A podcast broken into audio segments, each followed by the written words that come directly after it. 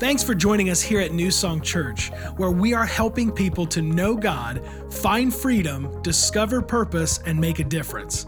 If you have any questions at all or just want to learn more about us as a church, you can check us out online at mynsc.org. It's the best way to stay connected with us throughout your week. And now, check out this week's sermon. Are you ready to study the Word of God? Yes or no? It's going to be a riot. It's going to be so much fun. We're going to start with Hebrews chapter 12. This is a verse that we have been really highlighting the last couple of weeks, and it was very purposeful on my part. It was no coincidence that we keep coming back to this verse, and I wanted to focus on it again today. It is from Hebrews chapter 12, starting in verse 2, and I want to point out something that is so powerful here, and then I'll show you another verse where we read the same thing. Hebrews 12:2. Keep your eyes on Jesus, who both began and finished the race that we're in. And then it says this, and I highlighted it for you, I underlined it for you. Study how he did it. Like, pay attention to how Jesus lived this life, because he never lost sight of where he was headed, that exhilarating finish in and with God. How many know that this is a Resurrection Sunday type of verse right here? He could put up with anything along the way, cross, shame, whatever. And now he's there in the place of honor, right alongside with God. And when you find yourselves flagging in your faith, go over that story again, item by item, that long litany of hostility that Jesus plowed through.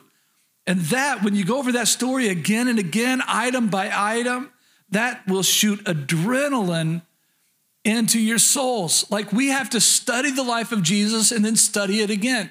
We look at his life and we continue to look at his life, because then we learn how to live life, how to live the life that we are called to live. 1 Peter 2:21, I'm going to point this out to you. It says something very similar. It says, this is the kind of life that you've been invited into. Now watch this. It is the kind of life that Christ lived.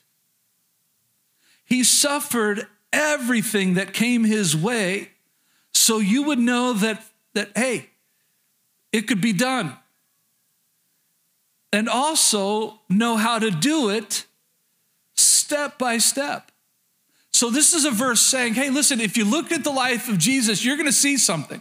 You're going to see that he made it, that he did it, he accomplished it. And then we can look at the life of Jesus and study how he did it and learn from him step by step.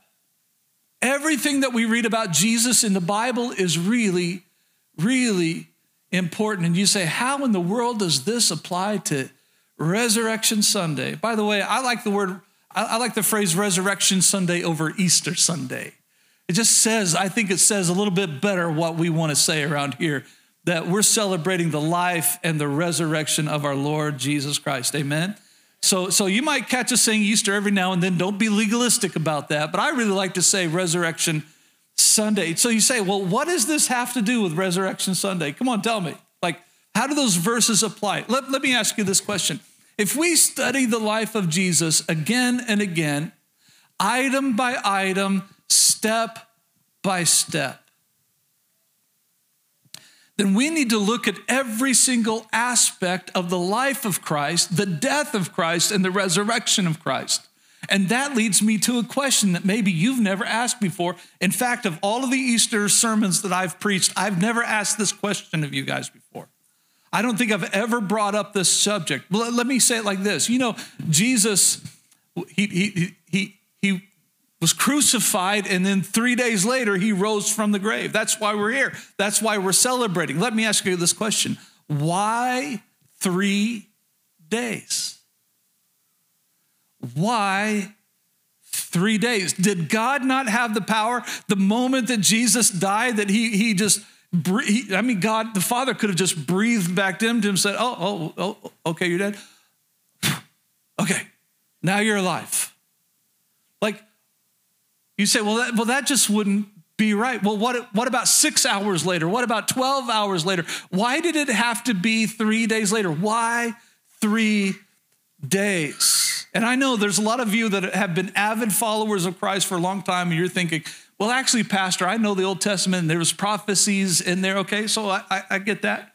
In fact, I can even, talk about this, that it reminds me of the Wizard of Oz, everybody. You remember how Dorothy shows up on the scene, and then their house smashes the witch, remember that? And the little munchkins are running around singing this song like she's not only truly dead, she's really most sincerely dead. I don't mean to remember that part. It's like, we represent the lollipop. Remember that? Now you remember it. Now that I did that, now you remember it. And so I don't know why I did that. I'm going to edit that out of the video, that's for sure. So now you remember that part. And it could it be that Jesus, that I've thought about this, like, well, okay, was it because if Jesus just died and God just resurrected him right then, that people would have thought, well, he was just passed out?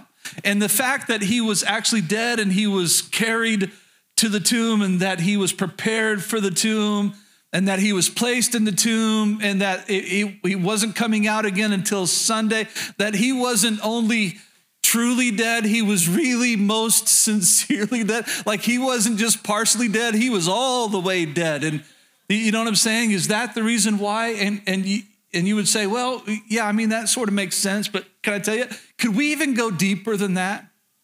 Why 3 days? Why 3 days? Everything in the Word of God is there for a purpose so we can learn by it. And we obviously know Friday was a good Friday for us, but terrible for Jesus. And we know Sunday was awesome because that's Resurrection Sunday. But can I tell you something? There's still something to learn about Saturday. You say, what's there to learn about Saturday? Well, we'll get to that. See, everything teaches, the Bible teaches us what we need to know. And there are some things that I think that many of you have never thought about. Why 3 days? That every day means something. Let me tell you what Friday means, all right? You ready for this? I'm going to teach you what Friday means. This is step by step, item by item. Friday, number one, write this down, that everybody, this is what we learned from Friday. Everybody experiences pain. Everybody experiences pain. Let me say it this way. All of you know what it's like to have a bad day. Let me say it another way. Jesus knew pain more than anybody else in this room or watching online. He experienced more pain than you have ever experienced. And this is important. I'll tell you why in a second. Think about this. Good Friday, good for us, terrible for him. It was the day that he was, in fact, not only falsely accused and falsely tried, falsely convicted, but he was beaten, he was spit upon, he was ridiculed, he was mocked, he was tortured. He knew and he knows what pain is all about. Jesus knows. It was good for us, but it was really bad for him. In fact, let's read about that just for a second. Matthew 27:27 says this, "Then the governor's soldiers took Jesus into the praetorium, and they gathered the whole company of soldiers around him, and they stripped him and put a scarlet robe on him, and then twisted together a crown of thorns and set it on his head. And they put a staff in his right hand. And then they knelt in front of him and mocked him. 'Hail, King of the Jews,' they said. They spit on him and took the staff and they struck him on the head again and again. After they had mocked him, they took off the robe and put his own clothes on him. And then they led him away to crucify him." Jesus knows what pain is all about. Let's think this thought just for a second. Think about this. We asked that question, why 3 days? Let me ask another question. Why was Jesus crucified in that generation 2,000 years ago? Like if Jesus came to this earth in this generation and he took the sins on the world himself, and he was accused and he was tried and he was convicted, and they said, hey, listen, death penalty for you, Jesus. In this generation, you know what would have happened? They just would have put him in a cell until it was the right time, and then it would have just been a shot, a lethal injection in which Jesus would have just fallen asleep and he would have died. Isn't it interesting that when Jesus lived in this world, on this earth, that God chose that moment of history in which execution was at its absolute worst? Have you ever thought about that? So if Jesus came today, it wouldn't be nearly as big of a deal as it was back then. That, as we read in Matthew 27, he was absolutely tortured, unrecognizable. Like if anybody knew how to kill somebody, the Romans knew how to crucify people. It was an art to them. They were really good at bringing people so close to death and then stopping. Oh, he's not ready to die yet. We're not done torturing him yet. Jesus knows what pain is all about. And there was a reason that God chose that generation 2,000 years ago for Jesus to come and to live and to be crucified and to be resurrected from the grave. Because God wanted you to know something, that he knows what pain is all about. In fact, write this down, this bullet point. He wants you to know this, that no pain exists that God's purpose cannot redeem. Can I preach this to you just for a second? That no pain exists that his purpose cannot redeem, that there was a purpose in the pain. Did Jesus want to go through it? Absolutely not. Remember what he said? He said, Father, let this cup pass from me, but nevertheless, not my will, but your will be done. Because Jesus himself knew that there was purpose in the pain, that pain exists, that there is no pain that exists that God cannot redeem. You know what redeem means? It means to recoup or to make it right again or to resupply. Let me say it like this, everybody. Romans 8:28 says that all things, even the pain that you're going through, all things work together for the good of those who love Jesus and are called according to his purpose. That's what the Bible says, that God has this incredible way of taking your pain and saying, hey, I not only know about it, I not only know how bad it is, but I'm going to take it. And I can give, the Bible says, beauty for ashes and the oil of joy for mourning. He says, in fact, there's another place he says, hey, put on this garment of praise instead of a spirit of heaviness. Like God has the ability to take your pain and turn it into something beautiful. That there is no pain that exists that God cannot redeem, that he cannot make good. If you're in pain, can I tell you something? If it's Friday in your world, can I tell you Jesus knows that he's been through it. He knows what pain is all about. And when you call upon him in pain, don't you know that gets his attention? Don't you know that you understand? Somebody this morning came and they showed me a broken hand that they have. Like right now, and immediately I'm like, ooh. You know why I said ooh? Because I've had broken hands. You know when you play football, sometimes your hands get caught in the face mask of other players and they get twisted and you end up breaking some bones. How many guys, you know that's true? How many have ever had a broken bone? So when somebody comes and says, oh, I broke my arm, I broke my hand, there's part of you that says, oh, I know exactly what you're going through. That's the worst. Jesus knows. He knows. He knows about your pain. And he wants you to know he's there with you. He wants to walk you through it. In fact, I say it this way. You've heard me say it a lot. I stole it from another pastor. It's certainly not my phrase, but it's a great one. That your worst day is always better with Jesus. So that's what Friday teaches us. What does Saturday teach us? You're like, Saturday, what does Saturday? I mean, Pastor, nothing was happening. There was nothing going on. They were just waiting. Exactly. A Saturday actually teaches us something too. Write this down, that on our Saturdays, we all have the tendency to panic. Like once you experience pain, once you experience this mega problem in your life, that all of us have the tendency to panic. And don't you know that that's what the disciples were doing? And it not only happened all day Saturday, but we have biblical evidence that it actually started on Friday night when Jesus was arrested in the Garden of Gethsemane.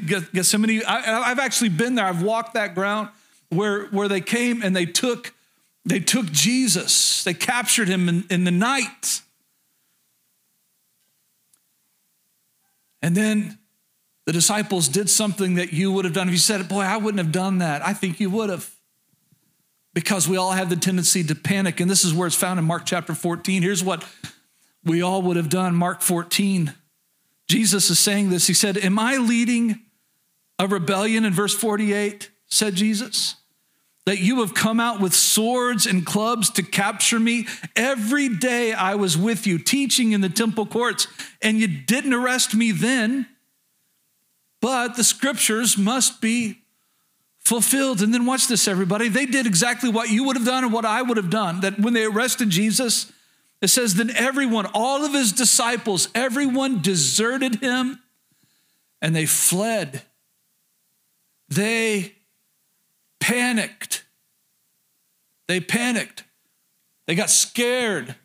They went into hiding. They didn't want to get arrested too. They didn't want to get falsely accused and tried and convicted. They just got scared and they ran.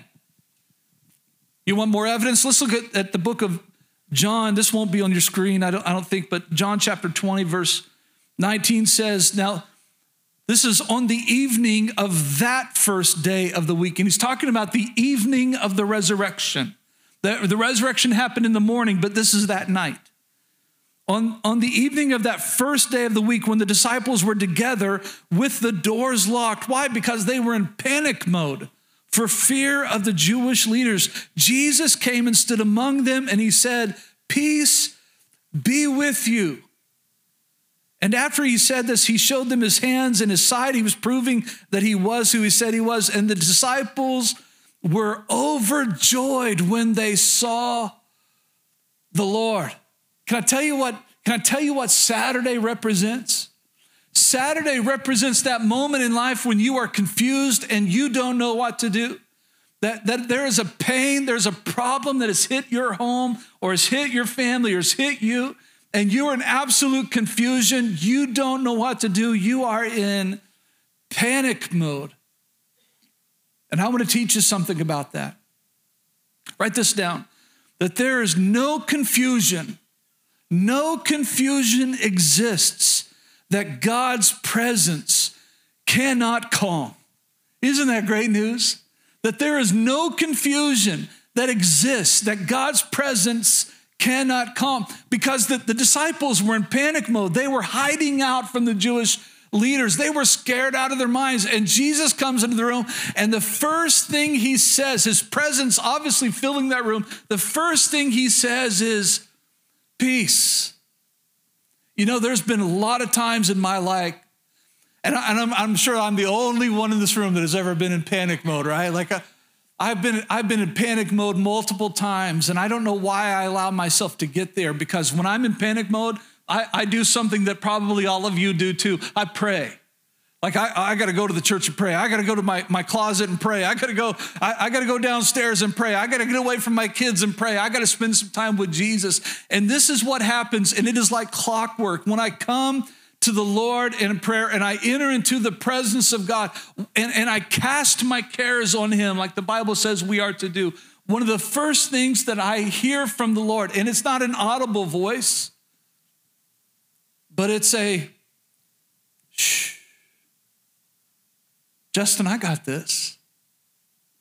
Justin, you need to calm down. Have I ever let you down before? No, Father, you haven't. Haven't I been faithful to you? Yes, you have, God. Peace.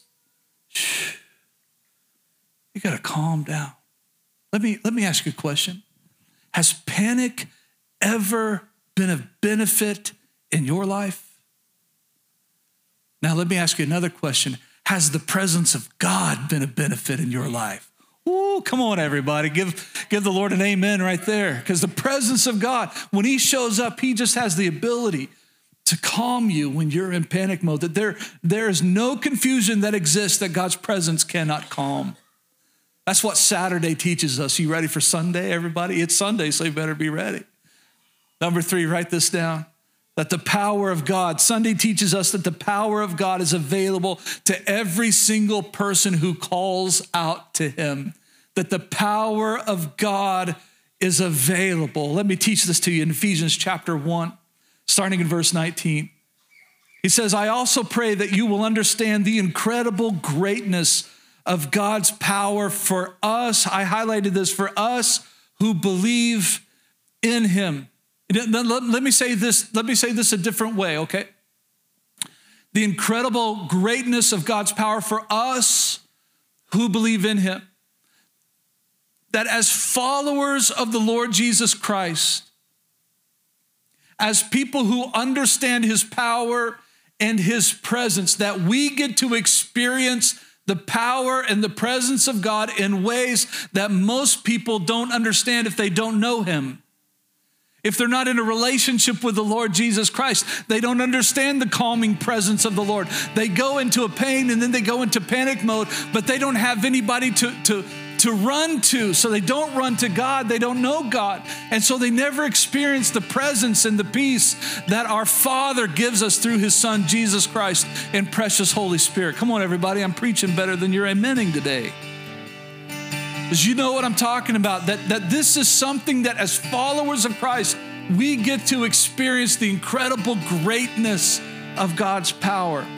What's this about this power? It is the same power. In fact, not just that, it is the same mighty power that raised Christ from the dead and seated him in the place of honor at God's right hand in the heavenly realms.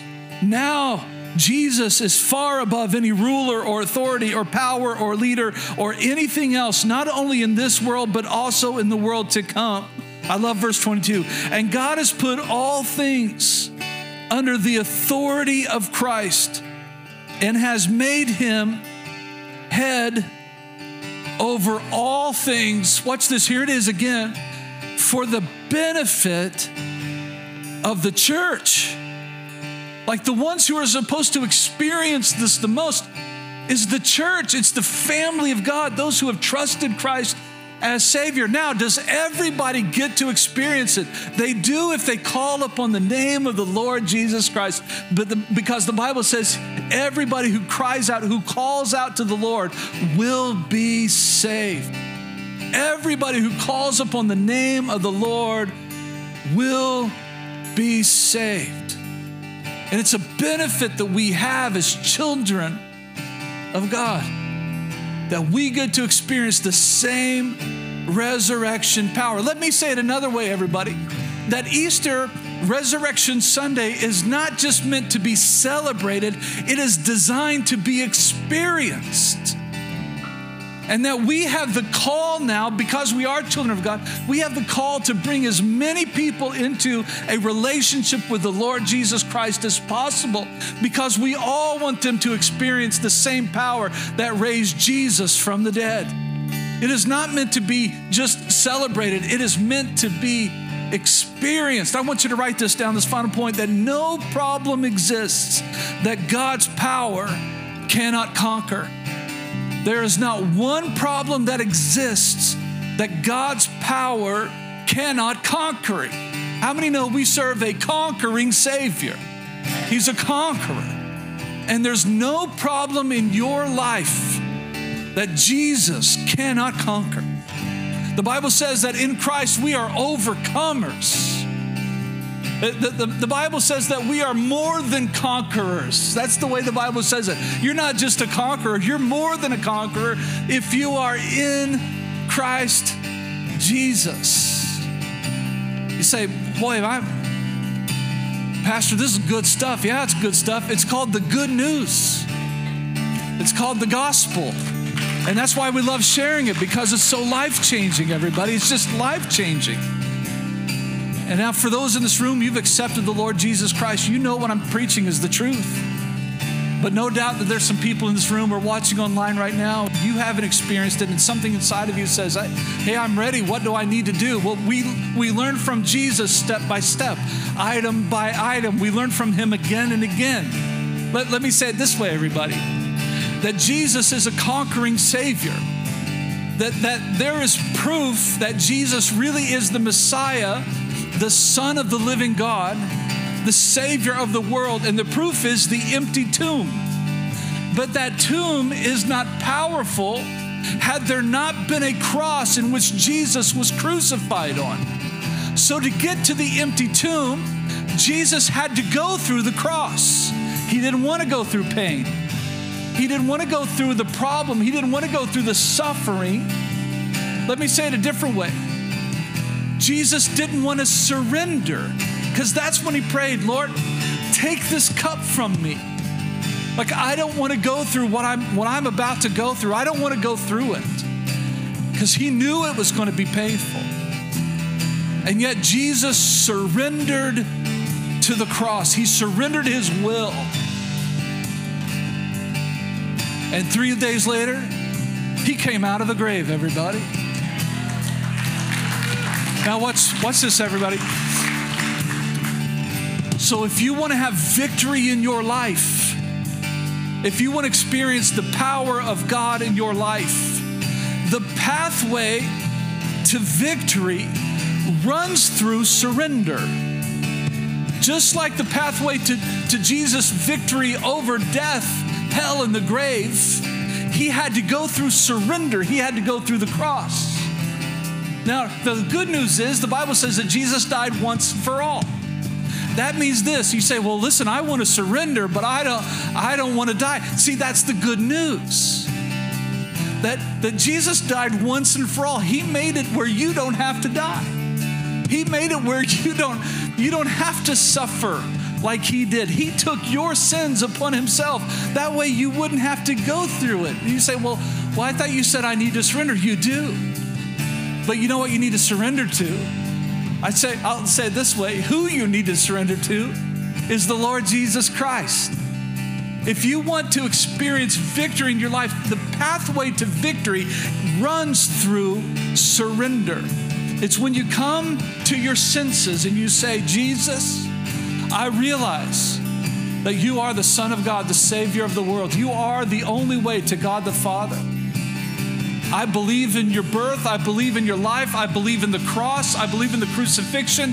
I believe in your death. I believe in your resurrection. Jesus, I believe in you, and I surrender my life to you, and I trust you as Savior. Jesus, be my Lord.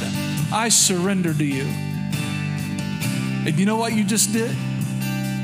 When you went through that act of surrender, which, by the way, is just a matter of belief, It's not a matter of the exact words that come out of your mouth. It's a matter of your heart. When you surrender to God, when you have faith in the Lord Jesus Christ, when you go through that surrender, Jesus says, listen, I promise you that same power that raised me from the dead is now in you. That same power. New song, that same power that raised Jesus from the dead is alive in us because of Jesus Christ his Son. For those who love Jesus and have surrendered to Jesus, that same power is in us, guaranteeing us ultimate victory. Yeah, there's going to be some pain. There's going to be some problems. And you'll have that tendency to go into panic mode, but you don't have to worry about it. You can be at peace because you serve a powerful Savior, Jesus Christ, who's in you. Amen? Now, if you're hungry for this, and if you're saying, Justin, today's my day, I've presented this to you as clearly as I possibly can. And if you say, today's my day, I'm ready. I'm going to give my life to Jesus. I want to surrender to Jesus. I want to know his power. I want to know his presence. I want to know his peace. I want to know his joy. I want to know that I have eternal life and that I get to spend eternity in heaven. Today is a day of surrender for you. Today's a day where you surrender. Could you just bow your heads with me? Just nobody looking around. Now today I'm not going to embarrass you. I'm not going to call you out. This is a moment between you and God. You will go public at some point. That's with baptism. That'll happen in a few weeks. You'll be able to be baptized, but today is just between you and God. And I'm going to ask a question. Is there anybody in this room or watching online? Is there anybody here that you say, today's the day that I want to surrender. Today's the day that I need to surrender.